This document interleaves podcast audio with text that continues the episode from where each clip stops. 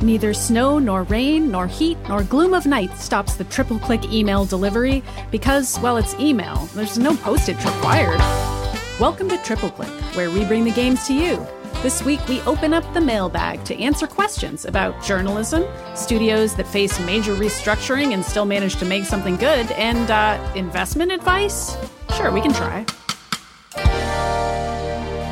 I'm Maddy Myers. I'm Jason Schreier. And I'm Kirk Hamilton, and hello. Hello. Hello, it's us. Hello, my illustrious co hosts. I, we're recording this on Halloween. I know. Are you guys going trick or treating? I'm going trick or treating. I'm very excited. No. I'm entertaining the trick or treaters. Uh-huh. I, I'm, Yes, I'm inviting them exactly. in. Mutual aid, candy distribution. We're doing it.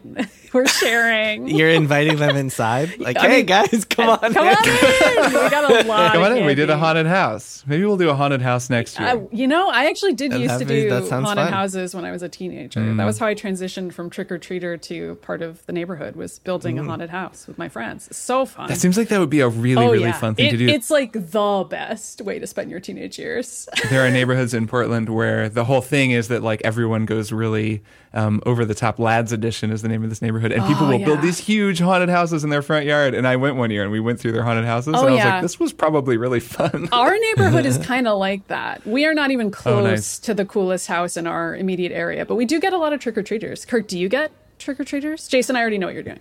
Yeah. well, we just moved, so I, Oh, uh, I actually don't know yet. We're This about to find find out out tonight. Yeah, that's exciting. It's always tricky because we had to gauge how much candy to get. We Mm-hmm. got some, but you don't want to get so much that you wind up just like eating Snickers bars for two weeks. I know, right? That's actually not something I want to do anymore. wait a minute, wait a minute. Are you sure that's not something you want to have? you know, I, ten years ago, maybe. Well, you, you got to split the div. Get candy you know you want to well, eat. Well, the thing is, if you're not trick or Yeah. treating as an adult, you have to like store candy Oh, yes. Because you Oh, can't yeah. go Right. out and get it. So it's the candy Mm-hmm, tax. We just we uh, take a little bit off the top every time we give candy to the kids. They have to learn somehow.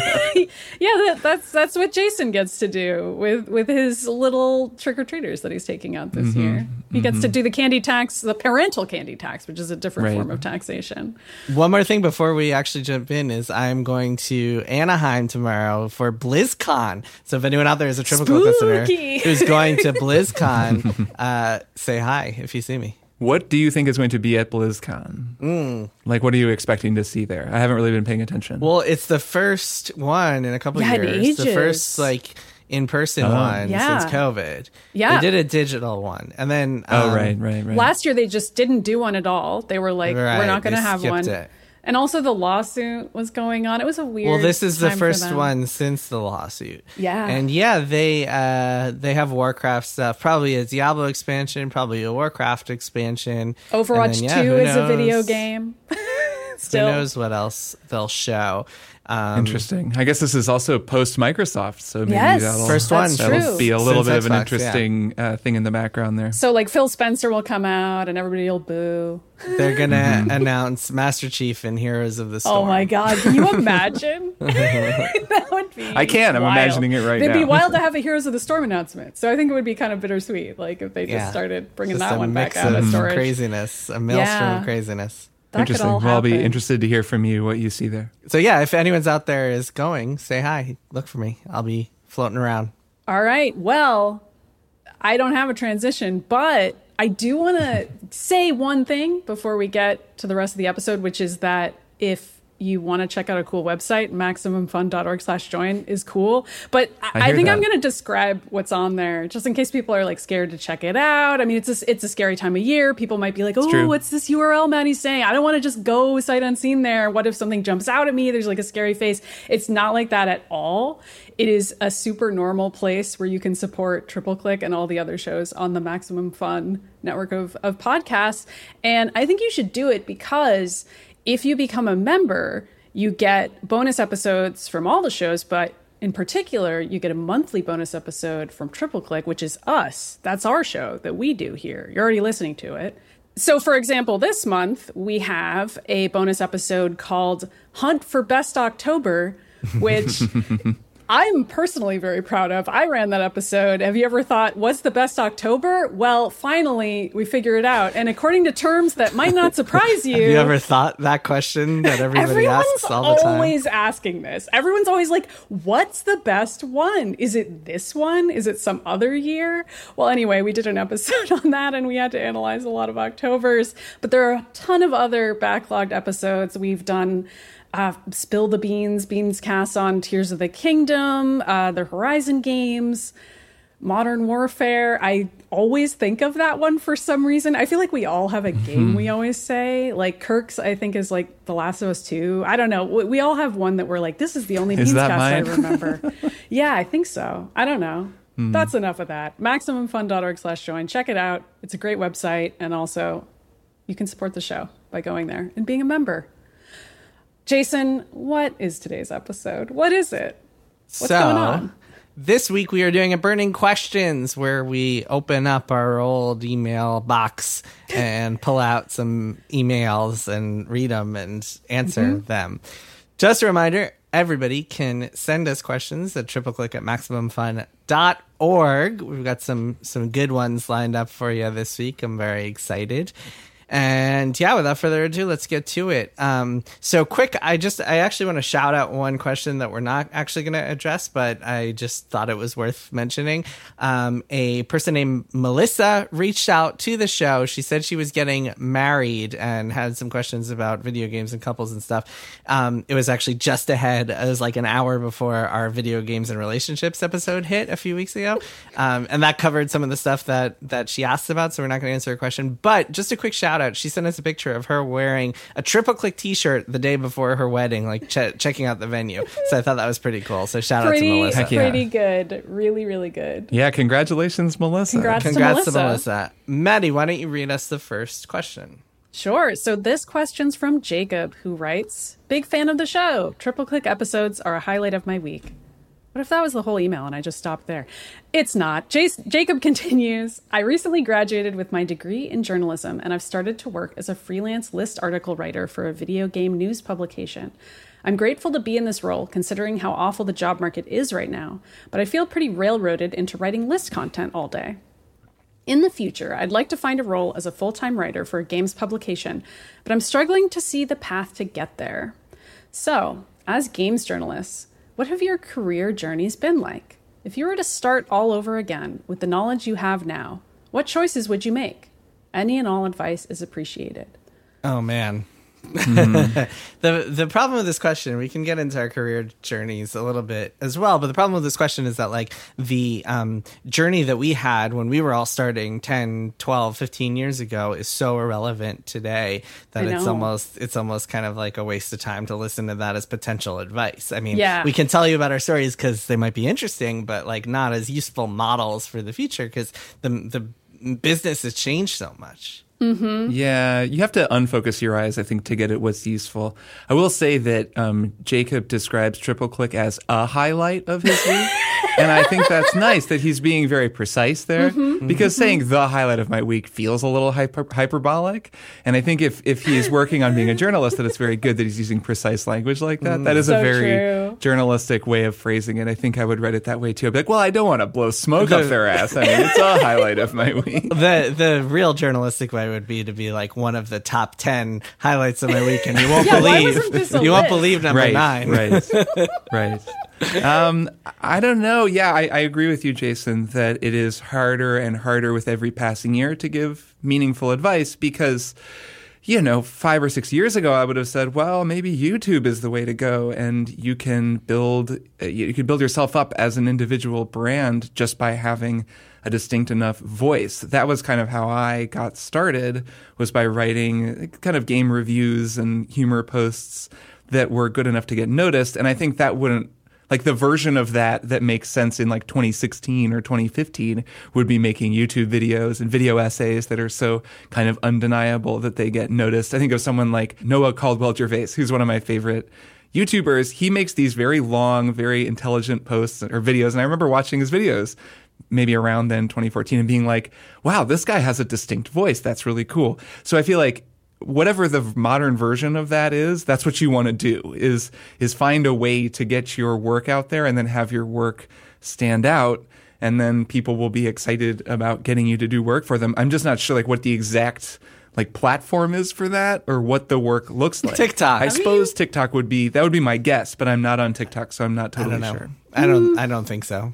Yeah. TikTok isn't really designed to make people stand out. It's designed to create like an algorithm that just feeds people just content all the time. But I don't know. I don't know for sure. Yeah, it's also really designed in favor of like parasocial relationships that people have. Like, there's certainly people that have brands on there, but a lot of them are about like their own social lives. But uh, some advice I have for for Jacob that I think has been applicable forever is just try to find other writers or other creative people who are in a similar you know career path or, or have the same set of goals as, as you do because at least for me that was extremely important. Not not for like oh networking getting a job. Like sure yeah that stuff matters but because writing is so lonely and because meeting other people and getting their feedback is actually a really good way to hone your own voice and your own perspective on games or whatever you end up deciding to cover. And then the other piece of advice that I usually give is just write about other stuff. I mean, it, do- it doesn't have to be games because at the end of the day,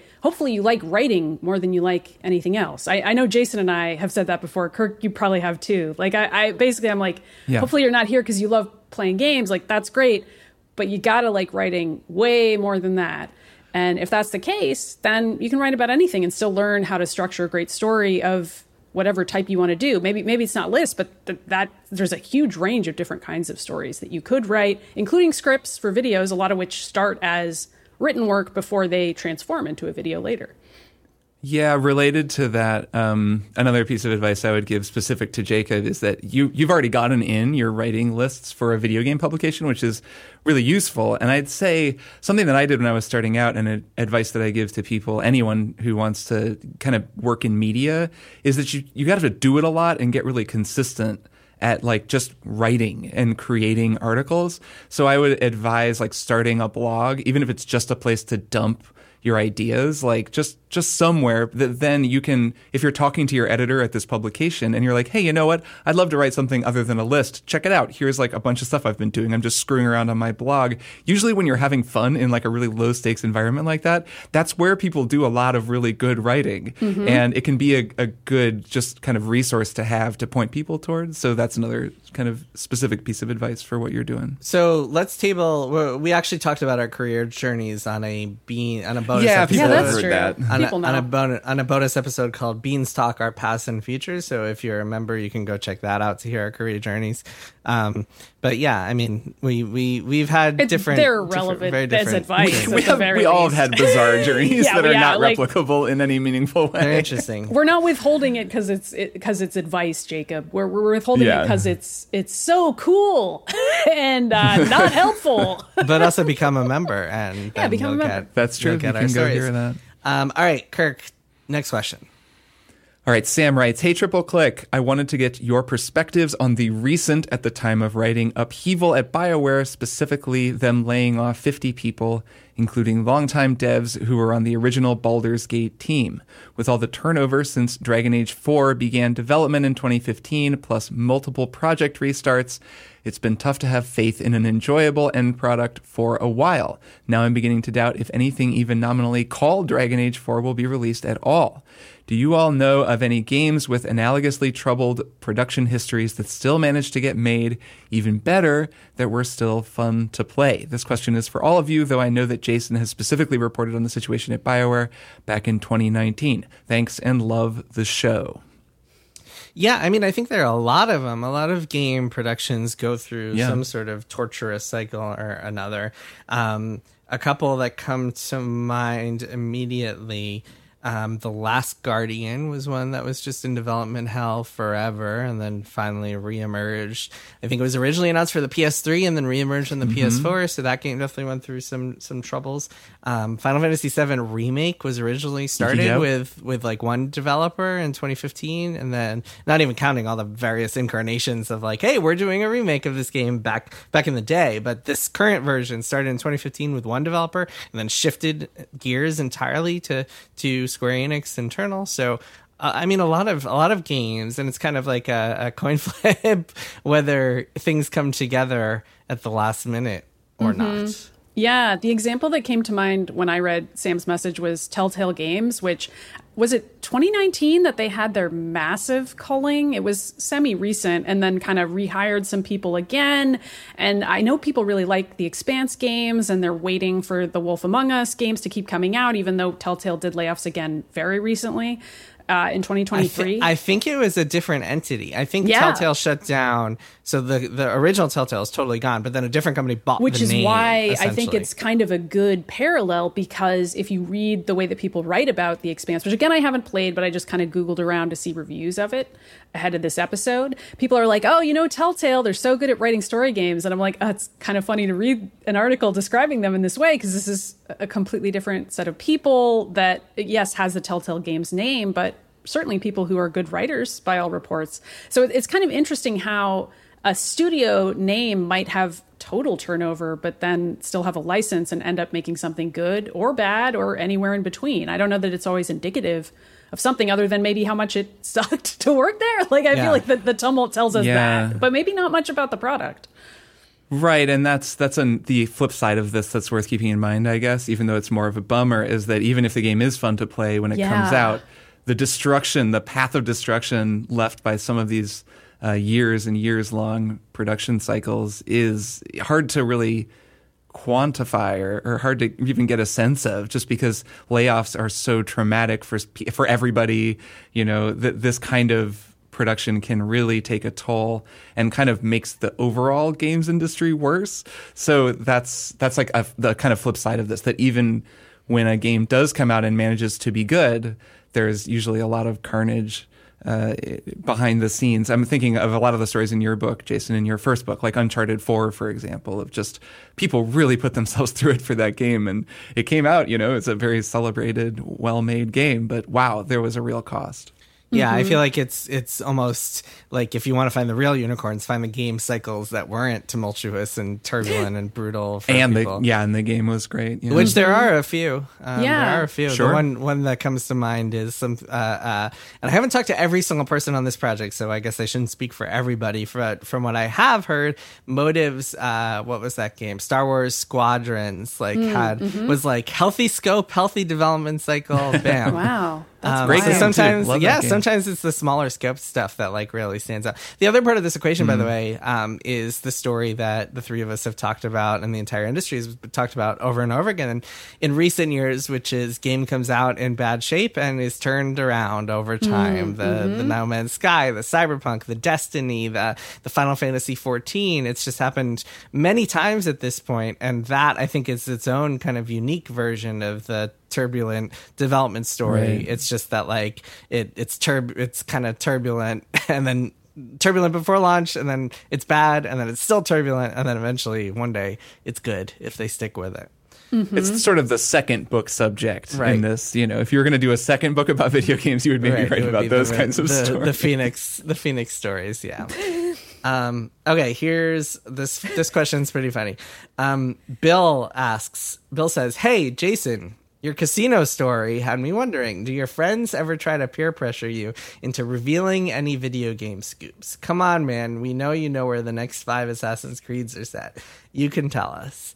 So okay. Yeah, we do that all the time. well, so this is funny because like uh, the answer is no. Um, as far as my friends kind of outside of the games world, because my friends outside of the games world, they might be into games, but they're not like reading IGN and Kotaku every single day, like uh, looking for the hunt. They They're are not, like, reading posting- Polygon, right? Or Yeah, sure. They're Polygon, yes. of course, Yeah. They're reading. They're guides. finding guides on Polygon. Yeah, that's Yeah. that's their main source. Hey, I'll take it. Um, they're only human. So it's more like like the people like my main group chat with my my closest friends, my high school friends. Like the questions they'll post to me sometimes are like, "Hey, is this new game that's coming out next week? Is that n- any good? Is the new Star Wars game good? Is Baldur's Gate three good? Should I Yeah, check that's that what out?" people always ask me. too. That's It's what just, people is it want to good? know. Yeah, I think that that it's it's the people who are like the the people who are closest to me in my life who aren't part of the games games world are people who don't care about like the the cadence of regular gaming news, and so they don't care what the next Assassin's Creed is. They just want to know what's cool that's coming out, and I think that's the majority of people who play games, including I'm sure many people who listen to our show. Um, so no, I don't get a lot of questions actually from people just being like, "So, give us the scoop" and stuff like that, except for Kirk and Maddy. And, and presumably other games journalists, you know, but or they all knew better than to even. No, to I you. mean, yeah, no, not really. And also, it's not like I'm sitting on some gold mine of like secret information that I'm not reporting or anything like that. Like, it's not.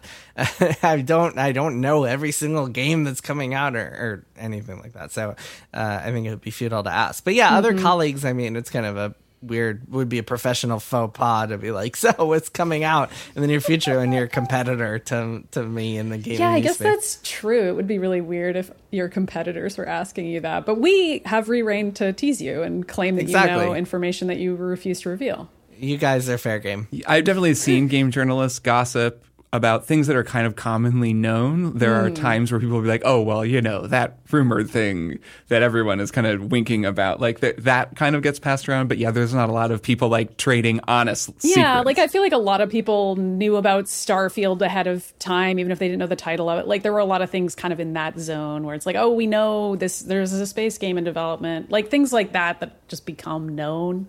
Is that what you mean, Kirk? Like boring. Yeah, rumors. just in terms of, of the professional malpractice of sharing secrets with other reporters, there's a bit of just sort of open talking about, hey, like so and so is keeping this a secret, but I heard it was this, but not a lot of like I sources Mm-hmm. Yes. are telling me this, like that no reporter would would have any reason to reveal Yeah. Yeah, because at that point you're going to write it up. Interesting. I, I haven't. I don't really see that a lot. The gossip that I see among journalism circles is more just like gossip about people and just like. well, like- yeah, there's way Oh, more well, of that. yeah. Yeah, but I mean, that's- there's that's a definitely more a bit of gossip that sort of reveals some things of, that are going on behind the Mm-hmm. And the. Yeah, gossip I've is always that. this person is so much nicer than you think, and like we love this person. Exactly, we love and them. Of course, we don't want to get a lot into of it. times that is the gossip. Actually, people do like to share that kind of thing. You know, I've heard he's a really great guy. That's that true. happens. yeah, yeah. That's that's that's always good. Um. Okay, Maddy. Next question. Sure. So this is from an anonymous person. And they write, Please don't share my name on the show. It's apparent why in my question. My father died last year, and I got a bit of an inheritance. One of the things experts recommend is to invest a bit in things you love and support. Of course, I immediately became a MaxFun member. Beyond that, Nice. I've been looking at how to invest in games. One easy way is to invest in a games related ETF, a fund that includes usually a mix of development studios, distributors, and associated tech companies. It's easy, but the problem is that I stupidly read and enjoyed Press Reset. Stupidly, I don't know. And now the idea of being one of those awful stockholders that drive this rapacious, unsustainable industry is totally unpalatable. All the ETFs I've found include studios that might be characterized generously as problematic, in quotation marks. What do you think? Do you all see any viable options to help games get made, but in a way that affirms workers and sustainable careers? Man, I don't want to be like one of those well society type people, but like Yeah. anything, any ETFs, any kind of like mutual funds, any index funds, anything you invest in that's a group of companies is going to include some problematic. Well, that's faves. true. Yeah. So. I mean, uh, better better an Activision Blizzard than like an Exxon. I think. Yeah. Don't invest in Exxon. I think that's great advice, just kind of morally. Uh, maybe this is terrible, but I really don't know anything about finances, but I do know that just from my coworker Charlie Hall, that investing in tabletop startups like is pretty like one to one in terms of what you're funding as compared to other kinds of games because they're such small teams and you're funding like a really specific product. And there's like a bunch of kickstarter competitors that are like just for tabletop games. Like it's a pretty uh, kind of well stocked industry when it comes to just people directly getting funds from the people who are going to play the game and you actually get the game right away. Like it's kind of like a pre-order system and it's very it's very sustainable seemingly or at least so charlie tells me. I, I don't know if that actually helps this anonymous writer. Maybe they don't care about funding tabletop games but reading about it. Well, this And- is less about funding a product and more about like an investment. yeah, and it's more about funding like a sustainable company, which it, it seems like there are. Well, you wouldn't get a return if you put a, down money on a Kickstarter for a Right. board game. You're not getting a return. I think this person Yeah. is looking for returns. They want to like contact a company and be like, "How do I become your your private patron?" I think they're using the word invest to actually mean invest, like purchase stocks in a company, not Yeah. like in, put my money back in to help indie Yeah. people make games. Like, I fe- I think we're talking about I have fifty thousand dollars and I want it to grow, not like I have hundred dollars to sink into a Kickstarter or something like that. So I do think, I mean, I think that kind of the traditional finance uh, advice for investment is like put your money in a mutual fund and just let it sit there and grow with the stock market, um, or fall with the stock market, as the case may be, but grow in the long term, hopefully. Um, and I don't think that like picking an, a, a video game ETF is a bad idea from an investment mindset, from like a good investment mindset. It's just, yeah, you have to deal with the fact that you're potentially investing in companies that are, that are problematic. I mean, as a shareholder, there's certain things you can do. You can like, there are activist shareholders out there who go out and like actually ma- seek to make changes. Um, Activision Blizzard had some of those. You can always be, become part of that. Um, I don't necessarily think it's like unethical or problematic to make an investment um, that includes game companies. Yeah, I don't either. yeah, I don't have anything to add. I mean, yeah, it's complicated. Like, investment is What complicated. is money, by the way? Does anybody know? But I am I am glad that uh, this person immediately became a MaxFun member because that's Yeah. the most important part of this equation. Yeah. It is. Um, Well, and that and that does kind of go to the other type of investment we were talking about. I Yeah. mean, certainly you can invest in cool Kickstarters for They're cool you know indie studios or developers who companies. seem neat, and you Yeah. can you can back up people that you uh, whose work you like. Like that's definitely a, a valid way to use money, even if there isn't always a return on it. Mm-hmm. Yeah, I wouldn't call that an investment. I would call it kind of a donation almost, No. or like a Or, like, product support or something. a something. product. purchase, yeah, purchase. Yeah, I mean, when you become a triple click supporter, you're essentially purchasing a product in bonus episodes and also in allowing this thing to keep going. So I do think it's not like a, uh, it's not an investment. You're not getting ROI, but you are getting the product that you like. So there is is a trade off there that is beneficial for both sides. Same with the Kickstarter, to your point, Maddy. Um, okay, next question. Let me do this one, and then Kirk, you can do the last one. Um, so this one is from Amanda. I'm actually I wanted to paraphrase a bunch of stuff, but basically she mentions in her letter that she's recently gotten back into gaming, and one of the ways she did is by playing as like a gender swapped Zelda game where you play as Zelda, or a gender swapped mod of the new Star Wars games where you play as like a female Cal Kestis. And she writes, I'm wondering if there are any video game stories you'd like to see with a similar narrative shakeup where you would love to play an otherwise overplayed story. I love this. I she had also mentioned the Resident Evil 4. There's like a Leona mod that makes Leon into like a really cool butch protagonist. She looks great. This is one of those situations where I'm like, eh, maybe AI mods on voice acting are okay. Give give Leon a girly voice. um, but I don't really think that, or do I? Whatever. I'm not taking a stance there. Uh, but yeah, I, I I don't have an exact parallel to what Amanda's doing, although I, I did really like this Zelda mod that she described. I kind of wanted to check it out. It sounded really cool. Uh, but I did back in the day install mods for Counter Strike where I could play as a female character because it wasn't until really recently that Counter Strike actually started to have female models. And um, in the latest one, they're locked behind a paywall actually. But you know, 10, As- 15 years as ago, women- women as women are. t- typically are. This Yeah. is this is the wage gap, people. Uh, this is how it works. Uh, but but 10, 15 years ago, obviously, Call of Duty didn't have female playable characters. Like no military shooter did uh, in, until later on. Even though women were in the military in tho- those time periods, uh, didn't matter in the video game world. So I would install mods like that, but I was always really disappointed in them at the time because a lot of them were like sort of made as a joke. And I feel like these days, mod communities for games have changed so much from when I was a kid and a teenager. And that's so cool to see. It's like one of the coolest things about online gaming as a pastime is that now you can just play as any number of other things in games and it's not treated as disparaging or weird or like some fetishy thing that you would want to do that. By which I mean like the original Counter-Strike female mods would be like a woman in a bikini. Like it wouldn't just be like, oh, a normal female combatant. Like it would always be fetishized in some type of way. Um, And I just think it's cool how much times have changed. And um, the other piece to this is just when I was younger, I was always like really excited to only play as female characters. But these days, it doesn't, it's not as big of a requirement for me because it's so possible now, if that makes sense. Like it's so mm-hmm. m- more easily achieved that it doesn't bug me as much as it used to. And that's something that makes me really happy too. Is just that now I'm like willing to play as Link and it doesn't bug me as much. Although it would be really cool if we could play as Zelda. We can all agree on that. Like, come on, come on. But it is yes. it's cool because I can easily think of Zelda likes that have a female character or have the option to play as whomever you want, whatever you design. And that wasn't always the case. So it's really neat.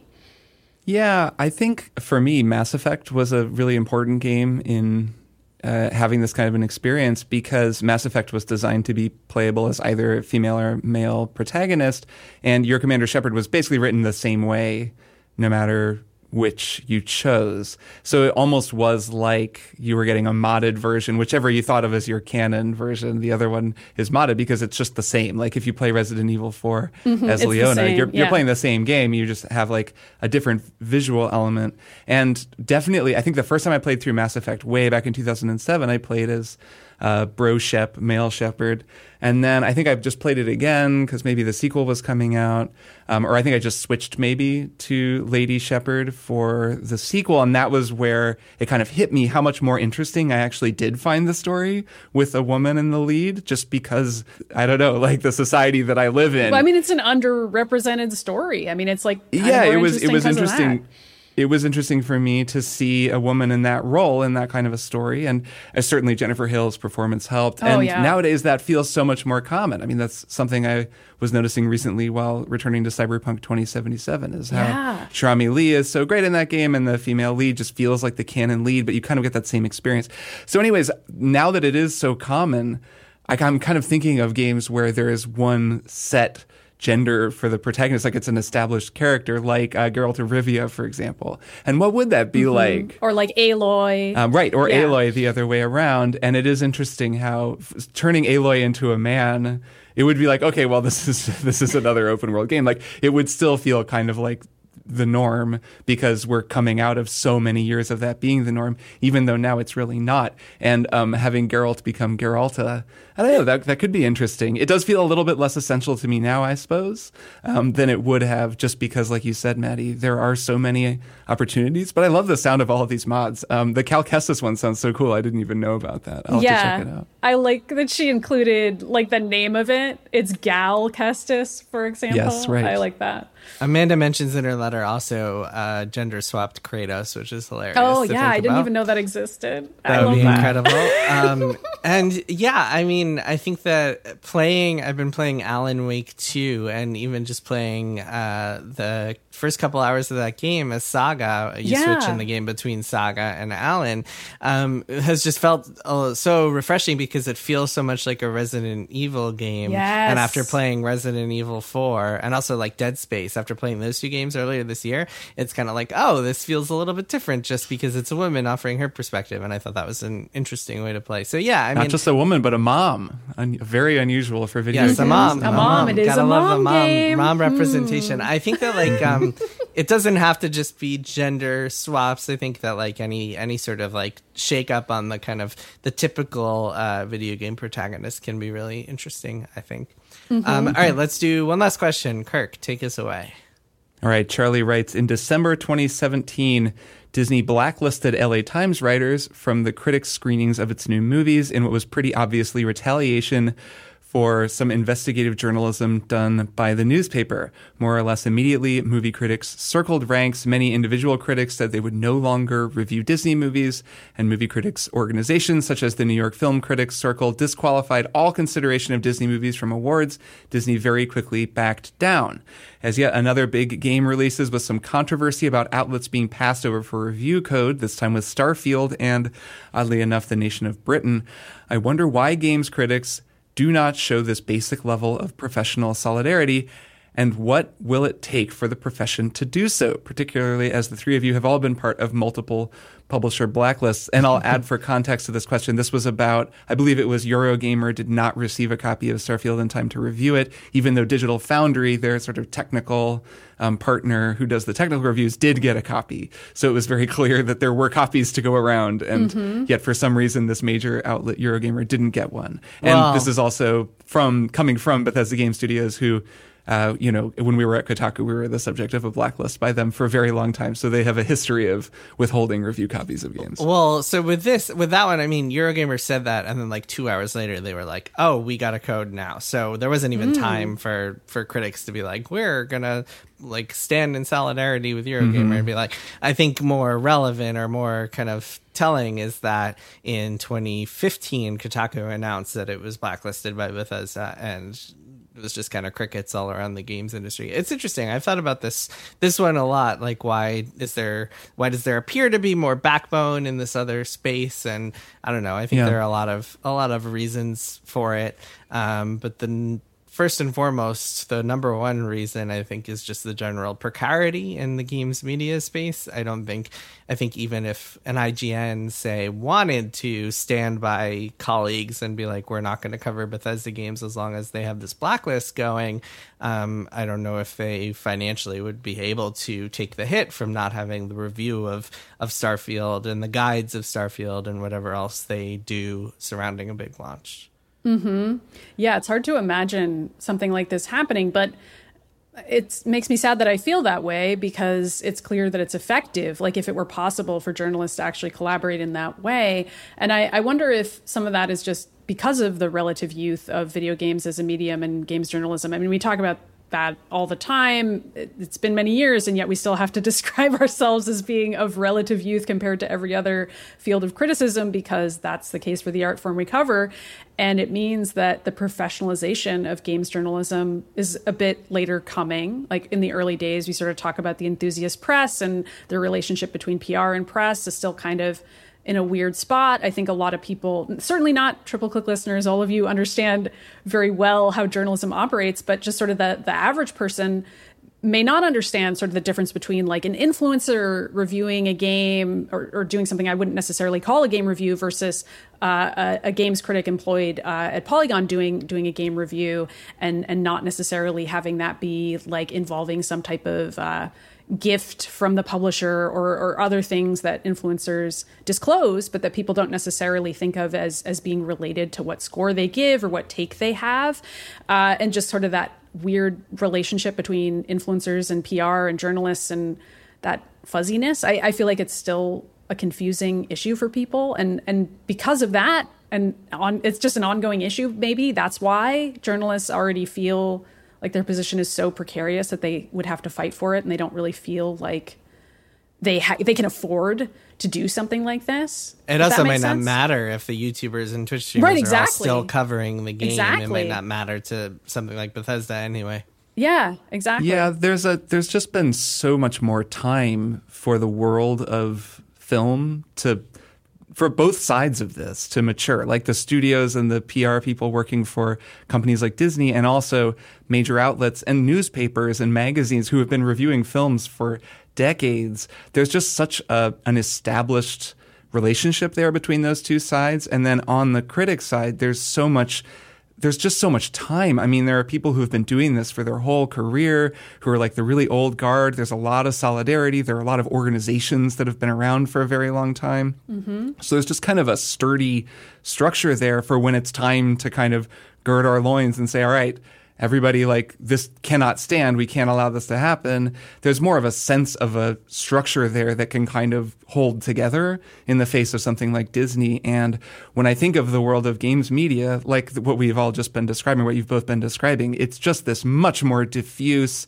kind of recently planted garden with a bunch of stuff growing in all different directions. There's just not a feeling of like a structure that can hold together as much as I wish there would be, uh, because you know it, it, it would be nice in moments like uh, what you described, Jason, the the Bethesda blacklist of Kotaku in 2015. That was a very lonely moment for us, Yeah. and yet it totally felt like, well, yeah, of course, that's kind of how this is happening because it was very hard to imagine it happening another way, and I think it's for a lot of reasons, but one of them is is that that newness or that diffuse quality that I'm describing. Yeah, I mean, I think it's I think the sturdiness is less about the fact that people have been doing it for a long time and more about the fact that they're doing it for larger media institutions, the LA Times, the New York Times, like their movie a lot of the movie critics are working for things that are way bigger than them that don't really care if the latest movie is not reviewed as opposed to working for dedicated movie sites or dedicated game site in our in our case where like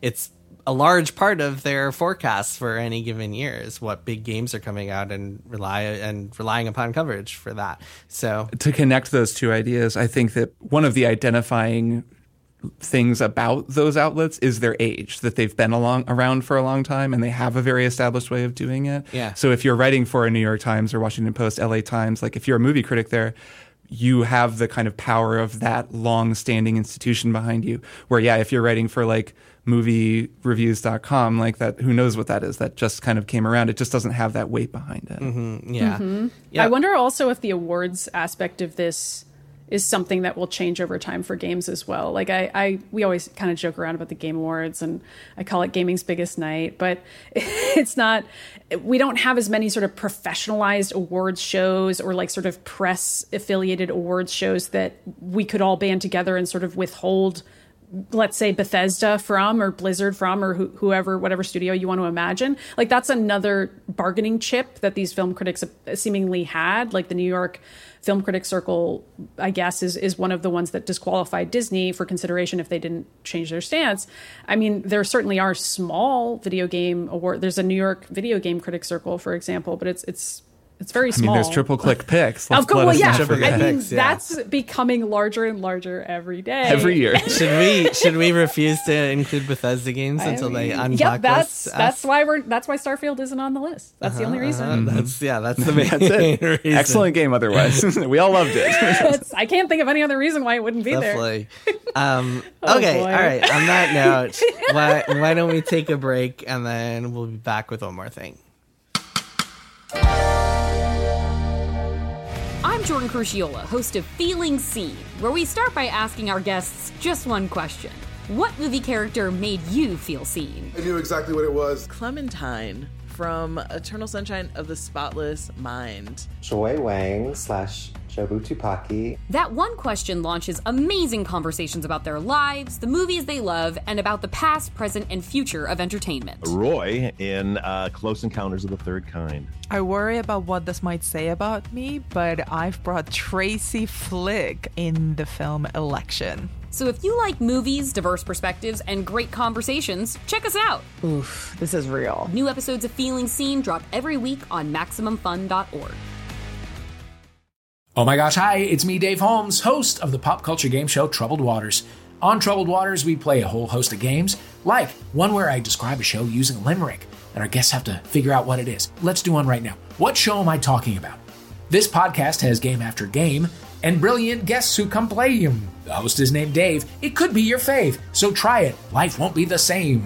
Uh, a big business starring Bette Midler and Lily Tomlin. Close, but no. Oh, is it Troubled Waters, the pop culture quiz show with all your favourite comedians? Yes, Troubled Waters is the answer.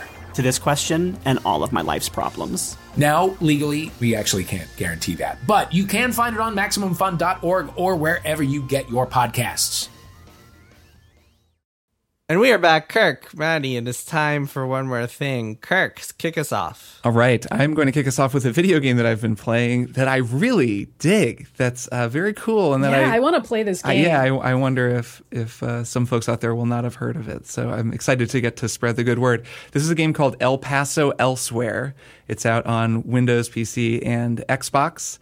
And uh, it's very, very cool and kind of it's an interesting timing for it to come out because it is very much a tribute to old school Remedy and specifically to Max Payne. So if you grew up like I did playing Max Payne on PC and you really love those those old Max Payne games, then I think you will probably like El Paso elsewhere. So this game is made by a studio called Strange Scaffold. It's really overseen by one guy who's kind of the creative force behind it Xalavier Nelson Jr. is his name. I hope I'm pronouncing that right.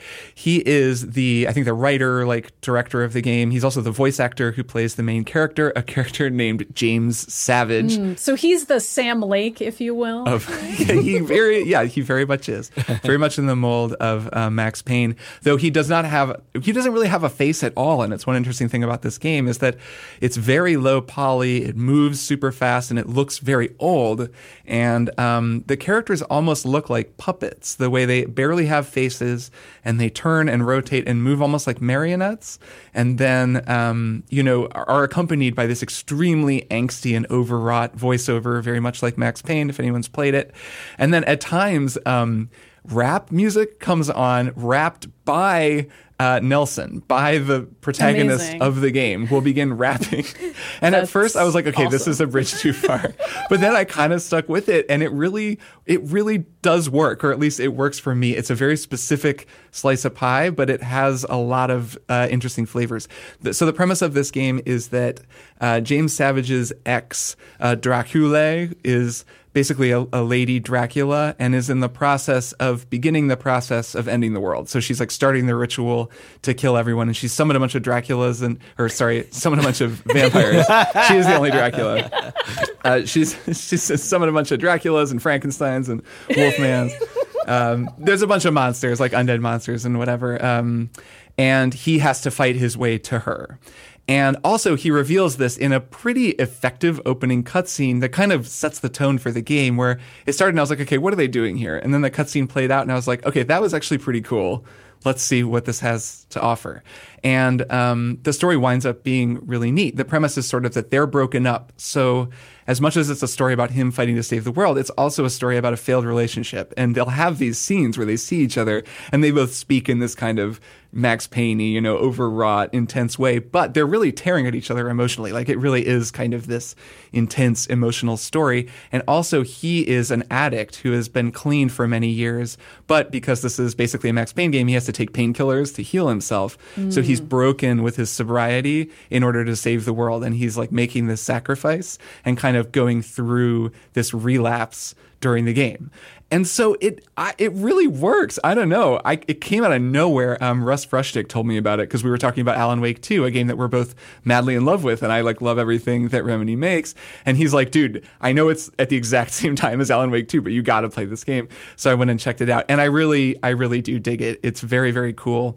Um, I gather it's not super long. It's not really complicated. It plays just like Max Payne, bullet time, diving press the tab button to take painkillers and heal yourself. You, you're doing guns akimbo. It's the whole thing. It really feels like um, playing the original Max Payne back in 99 or 2000 or whenever that game came out. But anyways, uh, I really recommend it. It's a, it's a little indie gem uh, made by someone with a very clear vision who I think uh, has a lot of talent and feels like someone who's going to make a lot of very cool games down the road as well. So that's called El Paso Elsewhere. It's on PC and Xbox and it rules. Cool. Maddy, what's your one more thing? My one more thing is a movie that I have been dreading watching for many years. it is called Oh man. Us. It is by Jordan Peele, one of my favorite creators of all kinds. I'm I'm obsessed with Nope. It's one of my favorite movies ever made. I've watched it multiple times. Of course, Think about it Get all the Out. time. It's a masterpiece, but like Nope is one of the greatest movies ever. And Yeah. I yes, I also think about it all the time. But I've never Just seen stuck in my brain. I've seen pretty much every other Jordan Peele thing that exists. The bad stuff, good Wha- stuff. why whatever. have you been terrified to see that? Because I don't know, It's man. scary. It's freaking scary. I don't know. I saw the trailer for us, and just the trailer gave me nightmares because just the idea of having a perfect doppelganger of myself that is trying to take over my life. I don't know why, but that really freaks me out. I don't. I don't. I don't know if I can explain why, but There's also like it's a home invasion horror. It is a home invasion. Like he does horror. different pastiches, right? Like Yes. like Nope is alien invasion and home invasion horror, like funny games, those kinds of movies where someone's in your house. Funny games and like like the Strangers, if you've heard of that movie, where it's just Yeah, the masked those are really people scary. Those who stress invade me a out. home, So- and Yeah. there's no reason for them to in- invade. It's it's completely meaningless. Like that, I think is uniquely scary because you're like, oh, this can't be explained at all. And I I think Get Out and even Nope have very tidy explanations even if they have sort of an absurd scenario as nope does you can kind of map together what's being said but a lot of us is just uh, plain unsettling it's just like i don't know why it's like that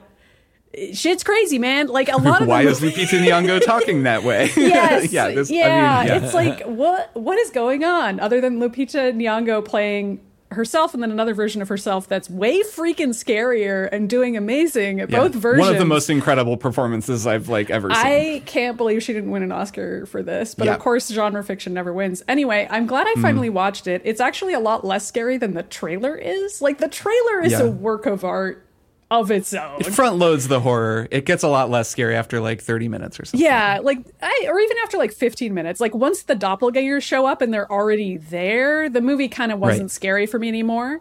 Um, because I was like, okay, now I know what we're dealing with, and we're gonna fight the doppelgangers. Yeah, I remember it being more weird than scary. Right. It's Yeah. a mystery. Eventually, you're just like, okay, so what is going, going on? on? And Yeah. then that drives the rest of the movie. I really liked the explanation for what was going on too. Yeah. Like I know some people were kind of like, ah, it didn't explain enough to me. I don't understand the ending.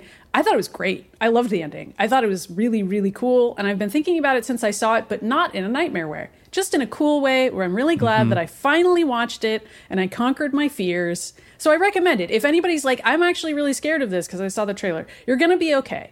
Because I watched it and I was okay, and you're going to be okay. And I'm even playing Alan Wake mm-hmm. 2, a really scary game. So I'm like the bravest person in the universe right now.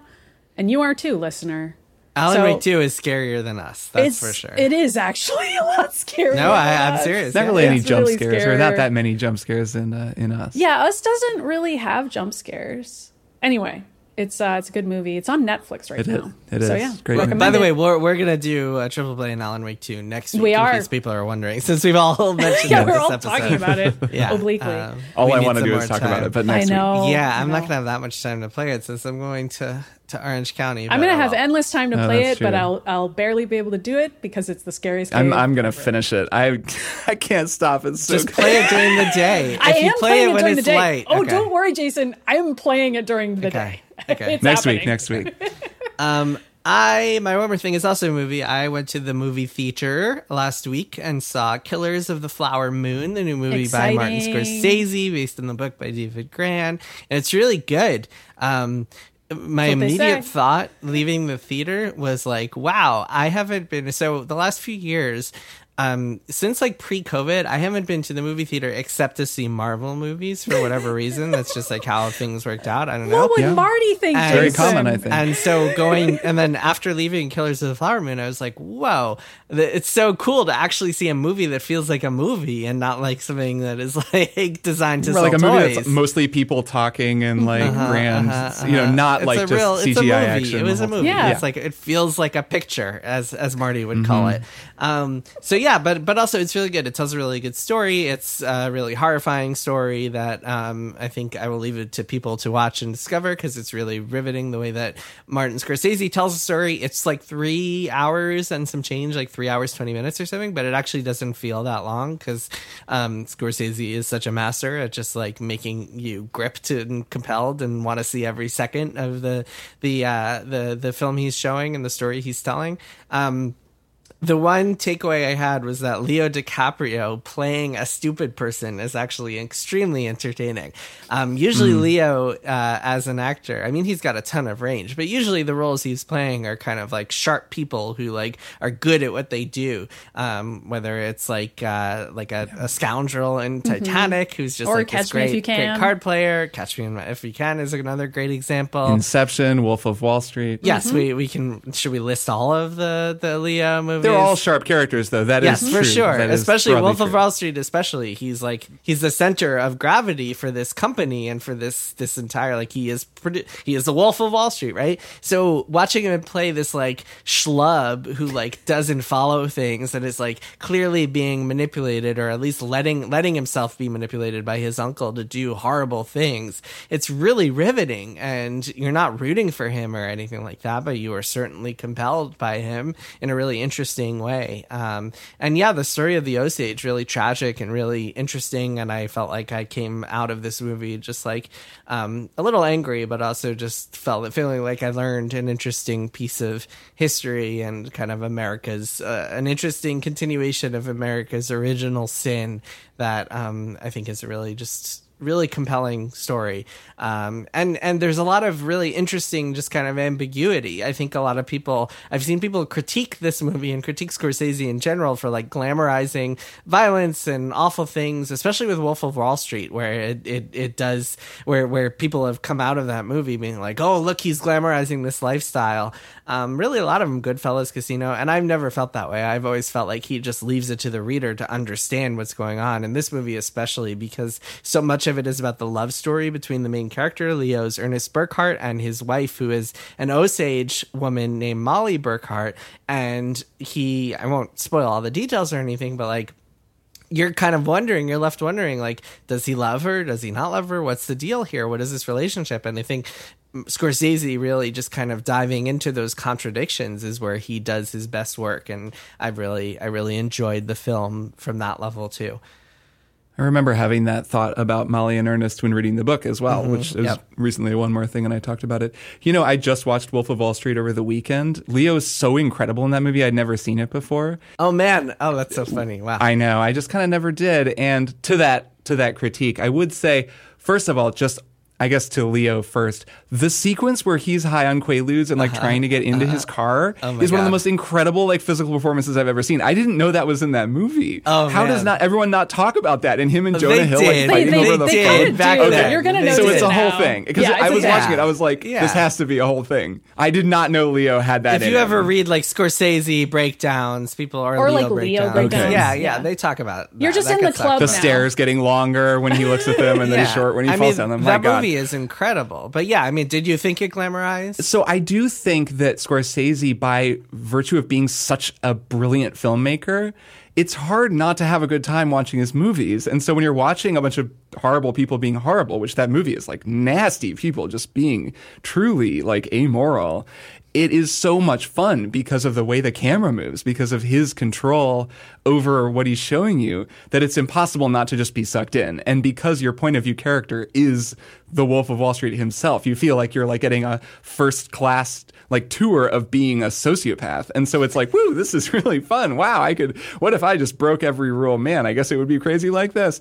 But I would guess, and I haven't seen Killers of the Flower Moon yet, that the the presence of Molly alone is is kind of a like balancing moral presence in the film. Like there is no character like that in Wolf of Wall Street. Like it- it's really just him. Like the whole thing is kind of through his perspective. You get the sense of the harm that he's causing to other people around him, but it's very backgrounded. Where I would think that by focusing on Ernest and Molly and then also just the obvious moral weight of what's happening of the story of that film, uh, I don't know. I, I'm really, really interested to see it anyways. I, I don't want to theorize too much about a movie I haven't seen.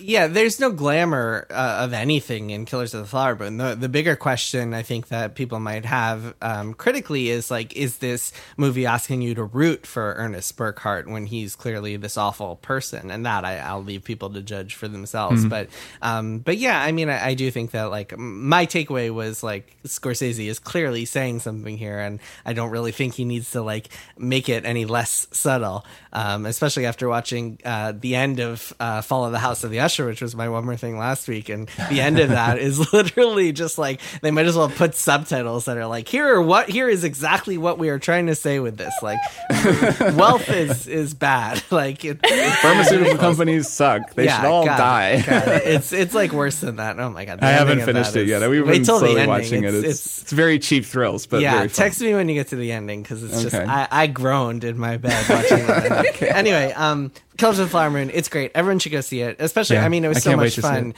watching it in the theaters. Also, I expected that I would need to go to the bathroom like three times, but I did not. So for what it's worth, Good job. I think you can make it through three and a half hours of watching this film in theaters, which I really enjoyed. Inspiring. All right, that is it for this week's episode. Thank you again to everybody who submitted questions, and we will see you all next week. Yeah. See you next week. Bye. Triple Click is produced by Jason Schreier, Maddy Myers, and me, Kirk Hamilton. I edit and mix the show and also wrote our theme music. Our show art is by Tom DJ. Some of the games and products we talked about on this episode may have been sent to us for free for review consideration. You can find a link to our ethics policy in the show notes. Triple Click is a proud member of the Maximum Fun Podcast Network, and if you like our show, we hope you'll consider supporting us by becoming a member at MaximumFun.org/join. Find us on Twitter at TripleClickPod, send email to tripleclick at MaximumFun.org, and find a link to our Discord in the show notes. Thanks for listening. See you next time.